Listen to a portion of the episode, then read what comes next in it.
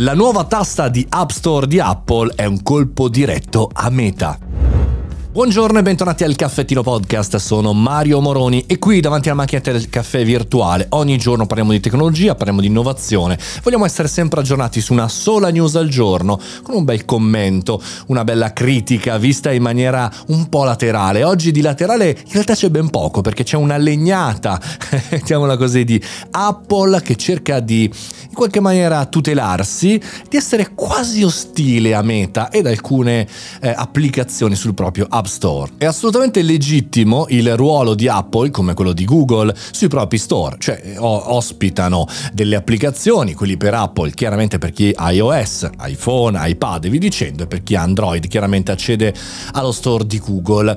È legittimo chiaramente fare il prezzo che si vuole e ultimamente Apple si è fatta notare per una particolare attenzione, per esempio alla sicurezza, eh, per esempio non passando informazioni su retargeting e remarketing per quanto riguarda i dispositivi dispositivi iOS e per tante altre situazioni. Ma la notizia è che da qualche giorno Apple ha aumentato al 30% la tassa, diciamo così, il, il soldino che prende la stessa Apple dalle eh, vendite in app, le vendite, diciamo così, dei, per esempio dei boost eh, sulle app dei social media. Cioè quando voi mettete eh, in, diciamo, in evidenza eh, direttamente all'app che è presente sull'App Store di Apple un contenuto, ecco, in teoria c'è la tassa da pagare direttamente direttamente, la tassa direttamente di pubblicità eh, ad Apple. Meta chiaramente non è felice di questa cosa perché sono tanti soldini. Il portavoce di Meta a The Verge, Tom Kannick, ha detto, ve lo traduco chiaramente in italiano, Apple continua ad evolvere le sue politiche per far crescere la propria attività riducendo al contempo gli altri nell'economia digitale. Quindi è un po' come se avesse detto ci stanno minacciando di chiudere totalmente i rubinetti. Se vedete tra l'altro l'ultima intervista, ve la consiglio, presente su YouTube e anche The Verge, eh, di, eh, de, diciamo, del direttore The Verge a. Mark Zuckerberg, si evince in alcune domande su Apple una certa, diciamo così, non proprio simpatia per l'azienda con la mena morsicata, perché stanno battagliando su diverse situazioni. Da inizio chiaramente il problema privacy ed ora questo che è direttamente su, sugli income, che un po' fa ricordare il, il processo di antitrust Epic versus Apple, non so se ve lo ricordate.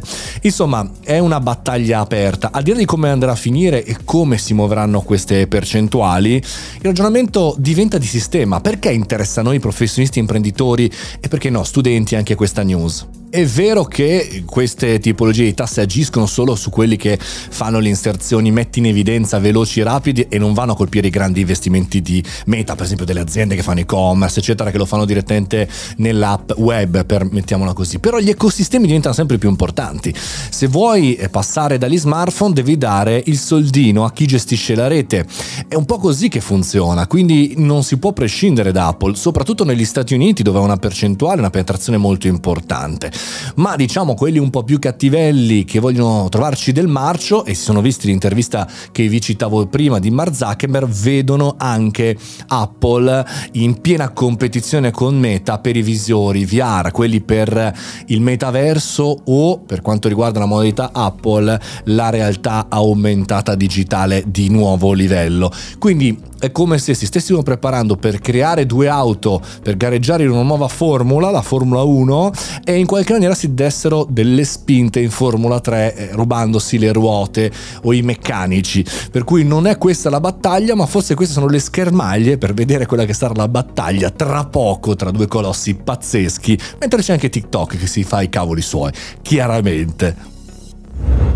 Questa è la puntata di apertura della settimana, questo è il Caffettino Podcast. Io sono Mario Moroni, se ti è piaciuta questa puntata mandala a un amico o condividila sui tuoi social, taggami così ti rigirerò, ti ricondividerò sui miei canali. Noi ci sentiamo domani, come sempre, dal lunedì al lunedì 7 su 7, 365 giorni l'anno. Questo è il Caffettino Podcast e ti auguro una bellissima giornata e una fantastica settimana. Ci vediamo presto!